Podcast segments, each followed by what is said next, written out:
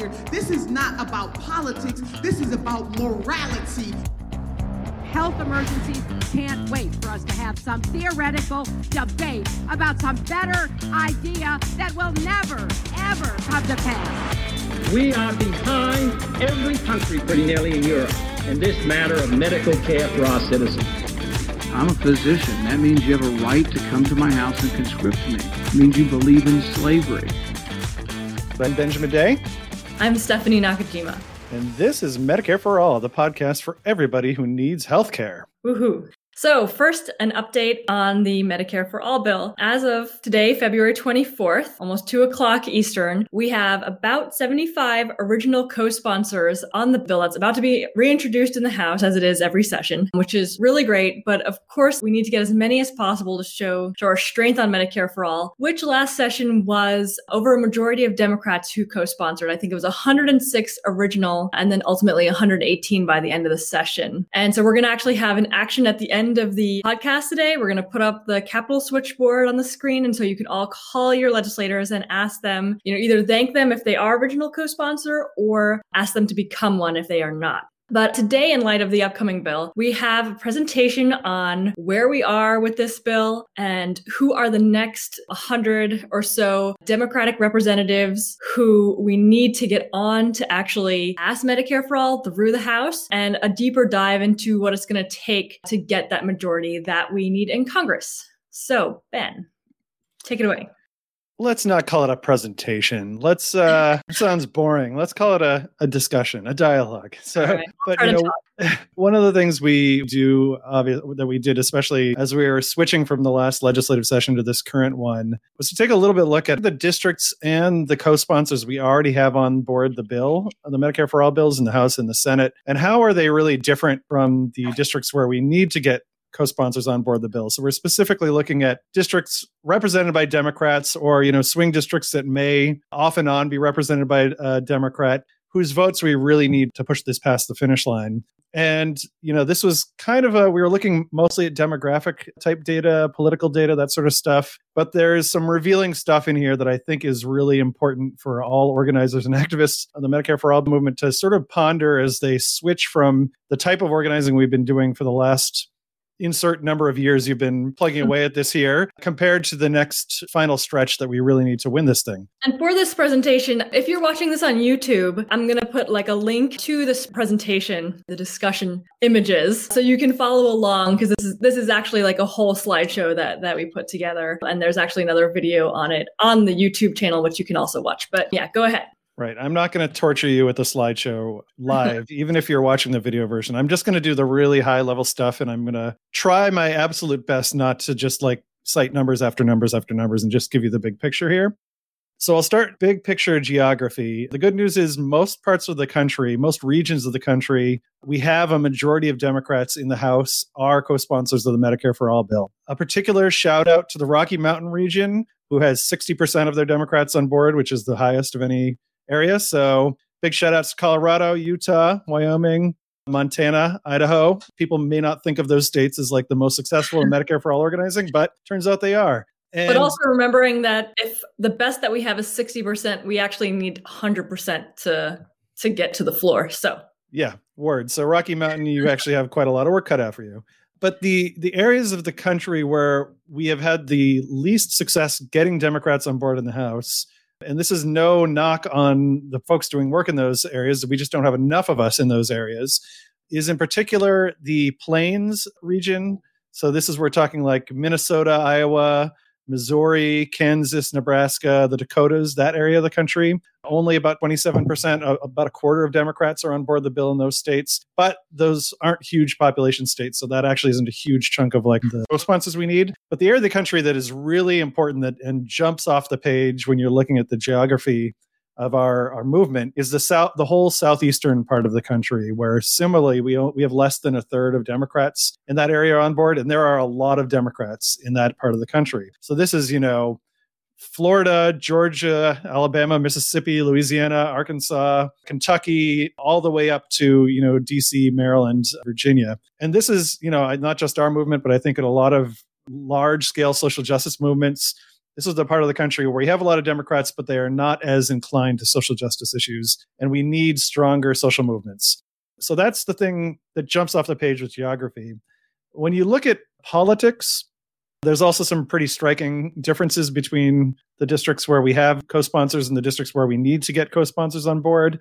Of the, you know, 114, 118 co-sponsors we had at the end of last year, only 5 of them represented swing districts. And I know we have this whole back and forth with the centrist Democrats about like, is Medicare for all a winning issue in these swing districts? And I think it actually is. But the truth is, very few of the districts we have organized so far are swing districts. And that could be part of this logic that, you know, DCCC is pushing that you cannot run a Medicare for all if you want to win in a swing district. So of the remaining, the next 118 districts we need to get on board, where we had Democrats last year who were not on board, about a third of them were swing districts, interpreting swing pretty broadly as could go Republican, could go Democrat. And that doesn't mean, you know, that the Democrats in those districts are any less progressive. Uh, it could just be that there's bigger independent bases, that Republicans are stronger in those districts. So that's another thing to bear in mind. We are going into a really different political terrain in the next districts that we need to organize. And similar, if you look at margin of victory, Democrats have these huge margins of victory in the districts we have organized compared to the other ones that we're going to have to organize. And then, just out of curiosity, I kind of looked at the demographics of the legislators themselves who were on board the bill at the end of last session versus the Democrats who were not on board. I looked at gender and there's actually no gender difference between male and female reps, which kind of surprised me. I thought maybe women would be more likely to support Medicare for all than men. But when you look at race, different story. So of the of, of our co-sponsors at the end of last year, more than half of them were people of color, were Latinx or black or Asian uh, or indigenous. And that is way out of proportion with the, the, the representation of people of color in Congress. Let me tell you, and it really means that vastly disproportionately, the Medicare for All bill is being held up by leaders of color in the House of Representatives, and it's a really different picture when you look at the next 118 co-sponsors we need to get on board. Those Democrats who haven't signed on, about two thirds of them are actually white, and only a minority, a, third of them are people of color. And I, I won't go all the way into this. This is one of those things. If you really like data, you can you can look pull up the slideshow and take a deep deep dive but i did race and gender and it turned out that women of color in congress were way way way hands and above everyone else the most likely to be co-sponsors of the bill and were really disproportionately holding up the bill and white women in congress were the least likely to be co-sponsors of the bill. And you know i think we saw something like this just in this past election cycle or i guess every election cycle where women of color voters are kind of the most reliable Democratic voters and basically enabled the Democratic Party to win elections at mm. all. So, and this is how we repay them.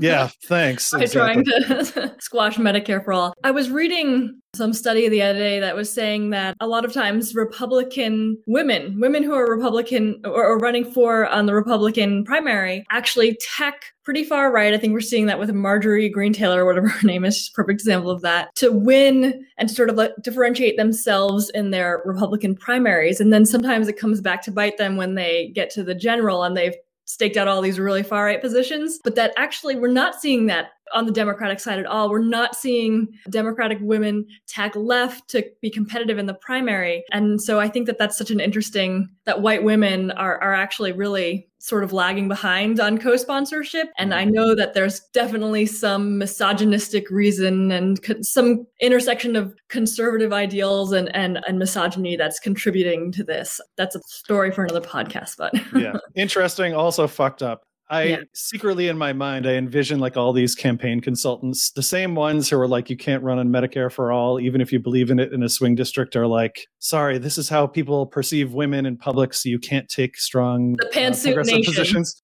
Exactly. All these fucked up consultants who are ruining our, our yep. American democracy. And yeah, I, I, think you're coming to us from Georgia right now, right? And Kelly Loeffler definitely tacked right, but I'm glad it didn't mm-hmm. work for her.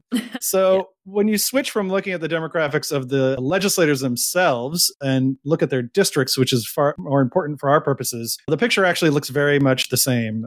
So, of the districts where we have Medicare for All co sponsor, more than half of them are majority of color districts. And when you look at the next 118 districts where we have to get a Medicare for All co sponsor on board, where we have Democratic districts, fully three fourths of them are majority white, only about a quarter are majority people of color. And I also looked at the income of these districts, the average income level. On average, the districts where we have a Medicare for All co sponsor are lower income than the districts where we do not.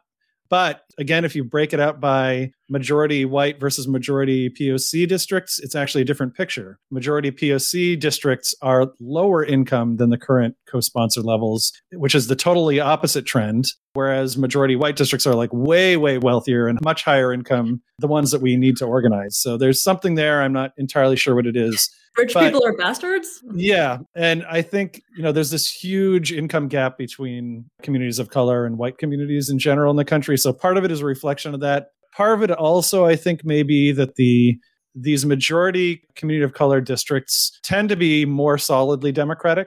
So a lot of them have also figures in leadership who are very hard to get on board, but they could have very high percentages of people of color and very low incomes that could be sort of what's going on here. But I bring this all up not as a curiosity item, but just to highlight that although the general trend is that the districts where we need to get co-sponsors on board are richer and whiter and more uh, they're higher educated. They tend to be more politically contested with republicans tend to be more swing states. This is not actually the case for the remaining districts that are majority districts of color. There's actually a different kind of socioeconomic landscape in those districts. So the averages can hide some things. And in those specifically those 31 districts where we need to win a co-sponsor but they are majority people of color districts they're overwhelmingly in three states. They're overwhelmingly in Pennsylvania, in Texas, and in Florida. 10 of them are in California, four in Florida, five in Texas. Mm-hmm.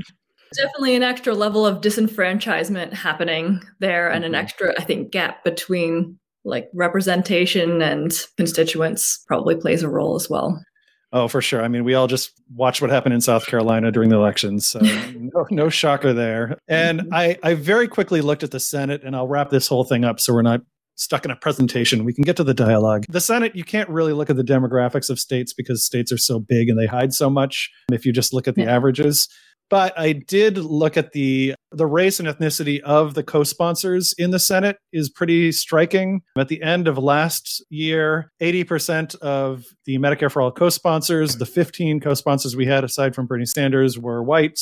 Only 20% were people of color. A big chunk of that 20%, of course, was Kamala Harris, who's no longer going to be in the Senate anymore. And of the remaining Democratic senators who we need to get on board, over 90% of them are whites. Less than 10% are people of color. And that is just because, breaking news, the Senate is a totally racist institution. It's not a democratic institution. It doesn't reflect the population at all. And we have this the United States is kind of, I don't quite know how it ended up this way, but we have a lot of small states with lower population that tend to be disproportionately white who still get equal representation in the Senate. So that's aside from racism in the election system, there's just this built in kind of structural racism in how states are represented in the Senate. And when I saw this, it, I was struck by the reason we're doing worse in the Senate than we are in the House is that we don't have the leaders of color kind of championing the bill in the Senate. We don't have as many uh, to champion the bill in the Senate. So it's a really different, uh, we have much, much further to go in the Senate. And I think, again, whereas one message in the House is we're going to have to tackle different types of districts in the House, in the Senate, we're going to have to tackle some of these states that are really economically, politically, demographically different from the districts and states where we've been having success so far. So I'll exactly. wrap up the fake verbal slideshow right there. and, you know, there's a lot of people who will ask us, like, oh, I'm in AOC's district. What can I do? And it's like, well, that means you're also in Chuck Schumer's district, who right, doesn't, not, yeah. is not a uh, mm-hmm. supporter of Bernie Sanders' Senate bill for Medicare for All. And so no matter where you are, Ilhan Omar's district, there's, I think, two senator, both senators there that, that are not uh, on the bill. There's just the state work is also, we haven't, we've almost feel like as a movement, we haven't even gotten there yet because we're still, you know, working on building up in the districts, but the state work is also essential for us to, to actually win Medicare for all. The truth is just to tack on really quickly, mm. because we've had a Democratic majority in the House in the past period of time and not in the Senate, our whole movement has really been focused on the House more, I think because we mm-hmm. you can you can win incremental things like getting hearings on your bills when the Democrats are the chairs. The Senate we've been neglecting, but that has to end starting this session. Mm-hmm. That's going to be another big shift yep. that we're going to have to make this year. Exciting. So Ben, this was a lot of information. I'm wondering Apologies. if we can so super wonky, um, but super interesting. I wonder if we can just sort of zone in on like one or two states just to give sort of a case study and uh, give sort of an example of what we're talking about here? Sure. You know, there's a few states that are really strongly exemplify how the districts with co-sponsors are really different from the districts where we need to win co-sponsors. And I picked one of them, which is just New York, uh, New York State, that is, not New York City. And very briefly, if you look at New York, last year, New York had 14 co sponsors on the bill in the House. But when you look at who those 14 co sponsors are and which districts they represent, nine of those districts were majority people of color districts. And almost all of them were in New York City, all except for three of them. And two of the rest represented like Buffalo and Albany. So they're still pretty urban mm-hmm. areas. And then also at the end of last session, New York State had seven Democrats who were not co sponsors of the Medicare for All bill. So this is represents the like the rest of the road that we now have to travel to win. And of those seven districts, all of them were majority white, and only two were kind of heavily urban. One was on Staten Island, the other was Rochester. The rest of those districts were heavily suburban, heavily rural. They were much more politically contested with the GOP. Three of them were swing districts, and actually, two of them flipped Republican just in this last election cycle. So, that I hope paints a little bit more of a detailed picture of like why things are going to have to look different with our organizing going forward. You can't just repeat the types of organizing and the places we've been do- doing organizing that we've been doing for the last X number of years.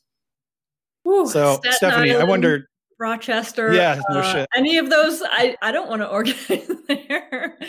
Rochester, I think we should be able to win Rochester. Yeah. Anyway, t- side tangent. Oof, okay. That was sobering. Well, I think we should. So it was just so much information. I mean, what are our takeaways from mm-hmm. this presentation? I guess for me, I think that this might be also very obvious. Uh, thank you to people of color and women of color in particular for holding up our bill. Can I give a shout out especially to Ayanna Pressley, who, you know, in Massachusetts, we have nine co sponsors and only Two of them so far have actually uh, committed to be original co sponsors on this next iteration of the bill, and that is Jim McGovern, and Ayanna Pressley. And that's just so important for us because it helps us, you know, we have very precious constrained organizing resources. And so when legislators just jump on board without being asked a million times and that just helps us to redirect to where we really need it to be. And so if only all of our original co-sponsors from last year or last session did that that would be great. But you know what does this mean? If if you know people of color are holding up our bill then i think it's really time for white people to start talking about organizing white people. Of course we are not going to have to organize every single white person onto the medicare for all bill. That's never going to happen. But i think that when we look at the remaining districts, there's probably a lot, like, for example, in my district here in Georgia 6, it is heavily white. I guess you could say probably like 65%. So majority white. But there's also an area that's gerrymandered. So, like, just from like uh, north of Atlanta, that's sort of like diluting the black and brown vote there. And so I think that what's probably going to happen is that there's going to be coalitions of black and brown people who care about Medicare for all and have been supporting it. And then also they're going to have to make a coalition with white people who are supportive of Medicare for all. And so I think, you know, that's just something that we we talk a lot about like oh bringing in people of color into our movement. Well, actually they've already been doing the work and we need to we need to focus on who we can peel off among ourselves as white people. Yeah, you know, one takeaway that I think you could accidentally take away from this this data is that it's actually time to be organizing like rich white people and rich white communities. Um, I, I don't think that is the takeaway, or that we should be talking less about racial justice, or it's or that racial that integrating racial justice with the Medicare for All movement is somehow less important than we thought it was. And I I don't think that's true. I think you know, in part, even in these predominantly white districts that we are talking about, racism does get weaponized in those districts to oppose universal programs like Medicare for All and many, many others, you know, kind of stoking racial resentment using dog whistles, you know, you know, is this going to cover illegal immigrants? All that type of stuff. If you don't have a message to address that, you literally can't organize, I think, white communities so I think the racial justice message is is equally, if not more important, uh, in the, the the road we have to continue to cover. But it is not the case that the burden of getting this bill past the finish line now primarily rests on communities of color. I think that's the wrong yeah. message to take away, right? Yeah, no, exactly. And I think it's exactly the, the, reason we don't have Medicare for all is because of racism. So it's impossible to, I think, to think that we're going to pass Medicare for all without addressing that legacy. I mean, when we when I think about, you know, Scandinavia, Denmark and Sweden and other Scandinavian countries, they built their much admired welfare state successfully because, you know, the ruling class was less able, practically unable to use race as a point of division among the working class. And so, you know, now that those countries are increasingly multicultural and multiracial, the underpinnings of the welfare state are being questioned and you're starting to see this, the weakness in forming a non-multicultural coalition. And because these, you know, really white countries never had to apprehend their racism or xenophobia uh, to get the great things that they have their medicare for their single payer system their universal college and pre-k and all that stuff. And so I, I think that we are part of a project that has never really been done before i think. Right. well m- many of them were colonial large colonial countries so they got to export their racism. Um, not to the extent that the united states did yeah, I, am curious what you think about. I mean, I guess the other aspect of this, aside from the racial justice takeaway, is the intersect the question of how does the left interact with the Medicare for All movement. Did you have any thoughts on that? Yeah, absolutely. So, well, I think the first thing is that most of these reps that we what we already have on in, in, areas that are already represented by district by districts that are co-sponsors you know they have a progressive movement infrastructure in Boston and New York City, you know, where there are already established groups doing work on, you know, not only, but including Medicare for all, but all the areas that the left, that the left is working on. And, you know, I think that the areas that remain to be organized are just sort of less organized in general. And I'm not 100% sure that like, you know, the force the vote sort of philosophy was like to build a tea party movement of the left. And i'm not sure that like digging further deeper into the leftist infrastructure is really going to help us eh, with these remaining districts. What do you think ben? Yeah i mean i think that i mean this is an interesting question. The the strategy of of of building a Tea Party of the left to kind of drag the Democratic Party to the left. And I can see the logic there that if you could do something, I mean, there's no question the Republican Party has been dragged to the right, all parts of the Republican Party to the point where the, the, the sort of middle of the road Republican almost doesn't exist anymore in the House, especially, but even in the Senate, increasingly so. But, you know, I think the other model that I look to more so, and I think that that is a project that someone should take on. I don't think that's Healthcare Now's project. And that's because I think we look more to the social movements that have made major sort of structural changes in our country. If you're looking at like the women's suffrage movement, the civil rights movement, equal marriage movement, all these movements obviously had they had left and center and right of all those movements, right? So there there was an organized left that was part of all those movements. And I think it's an important part of all those movements. But they were also movements that were able to build really broad coalition that was not just, you know, rejuvenating the left. And they were able to appeal to kind of basic human values to say, you know, women being kept not allowed to vote basic violate some of our basic human tenets that we increasingly all believe in. Same thing with the civil rights movement, same thing with uh, equal marriage, that it started to resonate with kind of a broader public that doesn't identify with the political left. So I do I, kind of from our perspective, I feel like, and especially when I look at the this data about the districts we now have to organize next. I mean, I think if you're looking at like one of these districts that we've already organized, you could probably organize the left in Boston and get a, get your member of Congress to support something. But increasingly, all those districts we're looking at now you can't just organize the left in those districts and get a member of Congress to co sponsor the bill. Even in these big urban areas, I think when it comes down to a vote on a Medicare for All bill, when money is raining from the sky, the healthcare industry is like fully mobilized in opposition. It's also not going to be enough in any district to just have kind of even a strong left.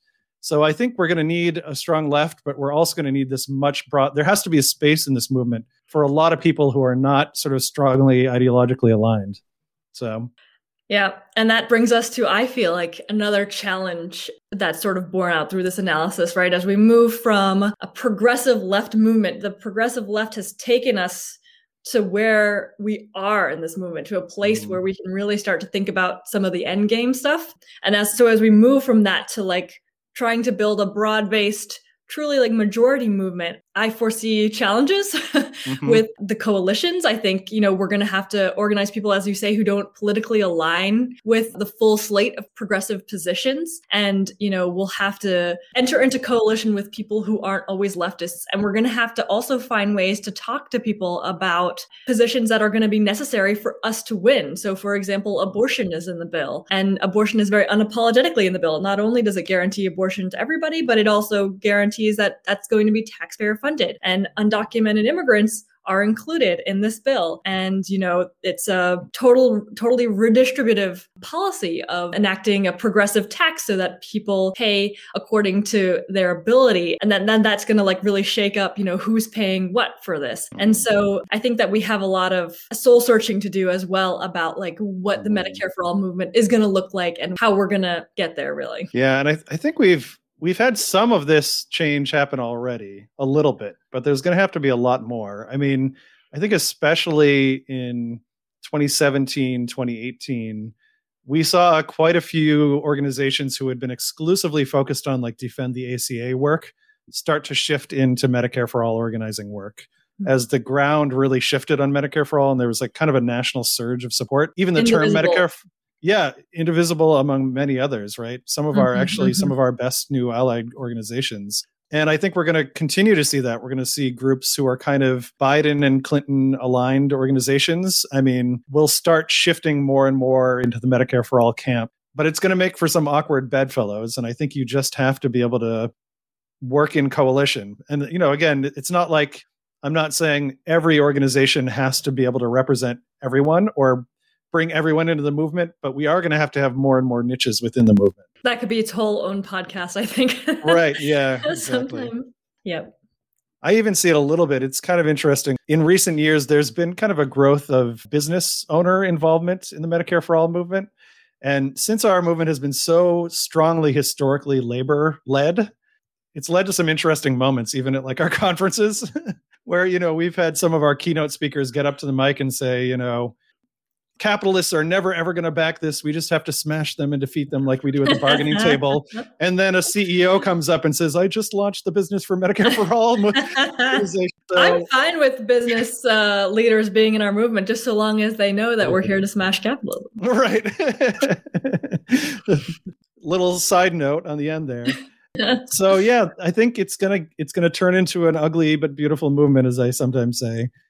So, do we? Uh, I don't know. Should we look into our own backyard and talk a little bit about yes. Massachusetts as we close out here? I know all of our listeners in all 50 states love to hear about the tiny state of Massachusetts and what's going on here. So, I, I think we're contractually obligated to plug Massachusetts on every single podcast.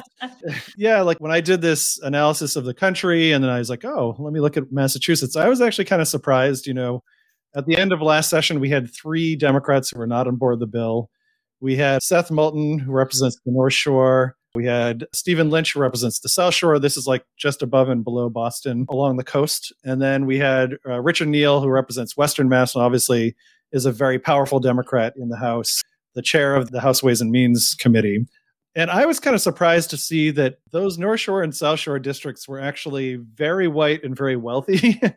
it yeah. it ran against historically how I think of those areas because they have these old industrial cities in them and these old kind of fishing towns along the, the coast that have kind of all of their industry has disappeared, and not all of it, but a lot of it has. So there's been kind of a rise of unemployment in those cities, and also they've become new hubs for for new immigrant communities. Mm-hmm. But I'd kind of forgotten that they're also surrounded and gerrymandered into these giant, yeah. wealthy suburban populations around Boston, and that obviously these old fishing towns have also been significantly gentrified by people who like to live on the ocean and can afford to do so. and those districts are really, you know, I think they fell into exactly what you had said earlier. Mm-hmm. Like those are the parts of Massachusetts that don't have really dense social justice infrastructure. They don't have a ton of grassroots organizations that have foundation funding to do organizing work. They don't have a ton of unionized workplaces so that the unions are really active. You know, they don't have huge industry, you know, it's it's a or the unions are building trades unions that are traditionally Right. more conservative. Different. Exactly. Good point. I mean, what we don't have is those are solidly Democratic districts. So we're not dealing with Yeah. swing swing districts in this in this case. And even Richie Neal's district is the most rural of all the districts in the state. So that is also, I mean, we're not a very rural state in Massachusetts. Western Mass is really the only kind of heavily rural district that we have in this state. You know, we are also trying to figure out now how uh, we have to sort of shift gears to a different type of organizing. We can't just gather together the usual suspects and like, all right, let's build a coalition of all the grassroots groups and unions in this district and then throw ourselves against these reps. We're going to have to do, I think, more intensive grassroots outreach and maybe ha- have some slightly different messaging too and do some better listening, I think. So, all of the above. I'm not sure if I really have anything to add to that. I think that it just, you know, this is one of the things that I said about in my article about Force the Vote is that people are rightfully frustrated about where we are as a movement. They saw that we made this big leap in 2016 or so. And then after that, it was sort of a trickle of new co sponsors, and it wasn't the same energy, it wasn't the same proportion. And I think that that's this is the reason why, right? Because we've hit a lot of the low hanging fruit, and now we got to start actually building new infrastructure, going into new places we haven't organized before.